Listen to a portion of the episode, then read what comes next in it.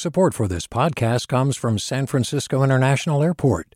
At SFO, you can discover award winning flavors and unique shops all before takeoff. Learn more about what's at SFO at flysfo.com.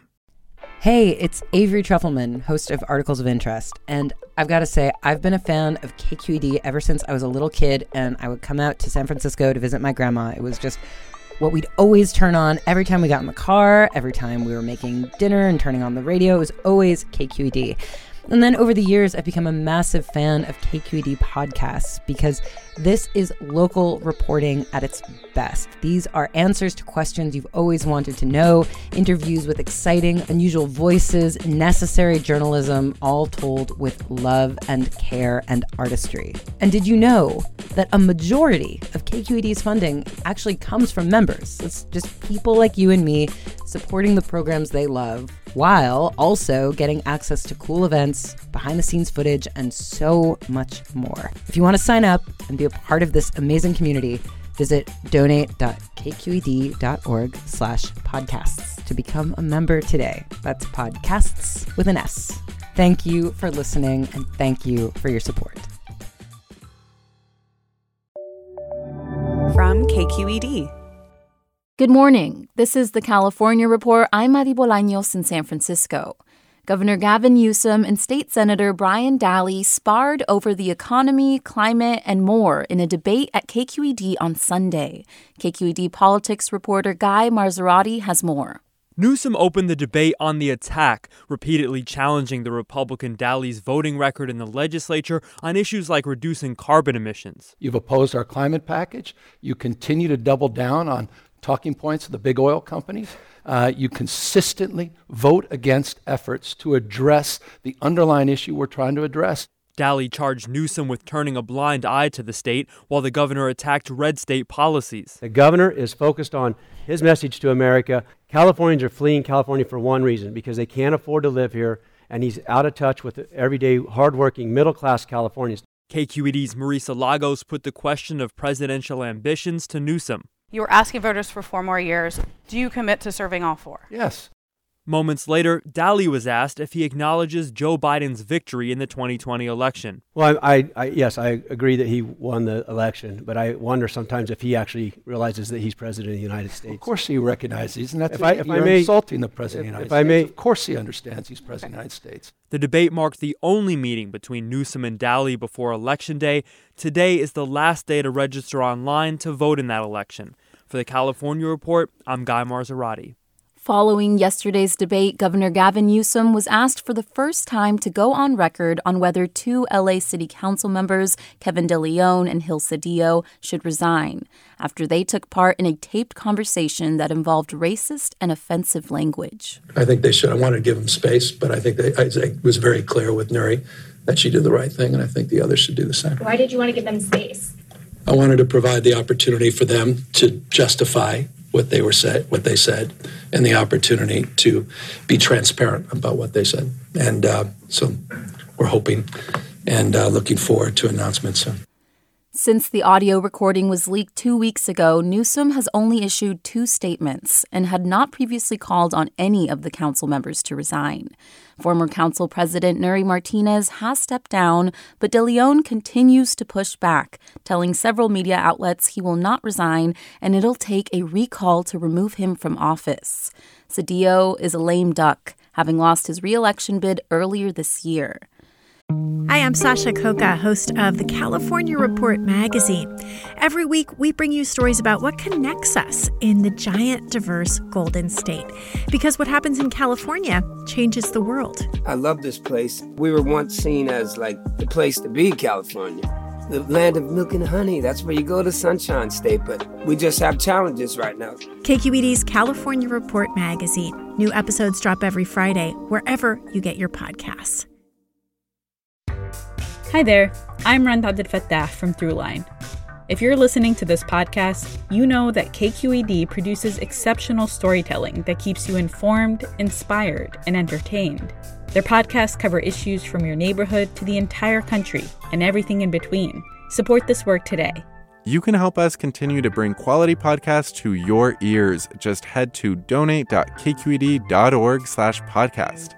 That's donate.kqed.org slash podcast.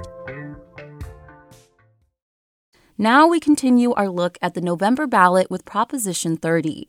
It's the plan to tax the wealthy to pay for electric vehicle incentives.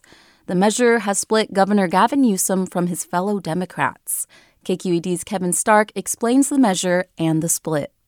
California has set an ambitious goal to phase out the sale of new gasoline cars, but it's still struggling with thorny issues how to make electric vehicles affordable, who will pay for the public charging stations.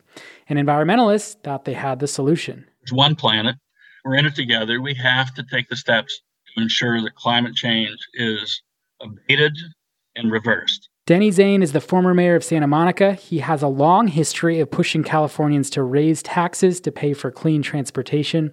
He convinced Los Angeles voters on a sales tax hike to pay for public transit in 2008 and 2016. We went to the ballot and it worked.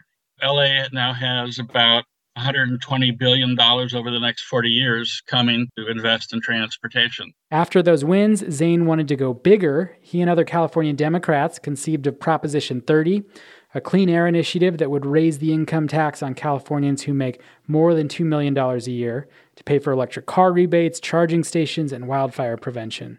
Prop 30 is an innovative measure that all Californians must support as if their lives depend on it. Oakland's Mayor Libby Schaaf says climate change and air pollution are killing Californians and is one of the state's many Democrats supporting the bill. Most of them were shocked when Newsom, who banned the sale of new gasoline cars after 2035, opposed it. Electric vehicles and wildfire prevention are two of Newsom's top state priorities. He's already committed to spending $10 billion to help people buy EVs. So he says Prop 30 is redundant and its funding model is flawed. Since so many of the state's wealthiest rely on the stock market for their income, their taxes can fluctuate wildly. One strong recession could crater the program. Newsom starred solo in an advertisement warning Californians not to vote for the measure. Don't be fooled. Prop 30 is being advertised as a climate initiative, but in reality, it was devised by a single corporation to funnel state income taxes to benefit their company. The corporation is the ride hailing giant Lyft. The company has spent tens of millions of dollars bankrolling the campaign in support. California recently mandated that 9 out of 10 miles for ride hailing companies must be with an EV by 2030. Lyft wants the state to invest in the charging infrastructure. This measure would do that and fund rebates that would make cars cheaper for its drivers, too. Lyft president John Zimmer pushed back on Newsom's assertion that the measure was devised by the company. This is about the health of our neighbors and communities. That's why we agreed to get involved when environmental leaders approached us with their plan to reduce California emissions. Prop 30 has majority support among likely voters, according to a recent poll. Governor Newsom's opposition could put a dent in that support. For his part, transit activist Denny Zane thought Newsom would be a partner in this fight. I thought it was great. We finally had somebody who was going to help back the signature drive. Suddenly, it's like a scheme. That's just wrong. It's just, it's just a mistake. And he says he won't stop pushing. The state estimates the measure would generate billions over the next two decades if it passes in November. For the California Report, I'm Kevin Stark.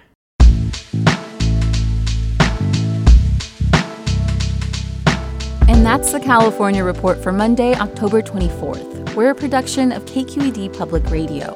And remember, you can get all your statewide news on the California Report podcast. Subscribe and download wherever you get your podcasts.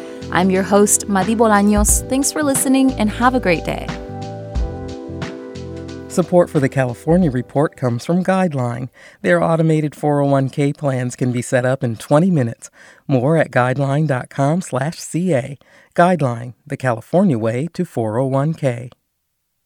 The California Healthcare Foundation, working to build a more effective, compassionate, and just healthcare system.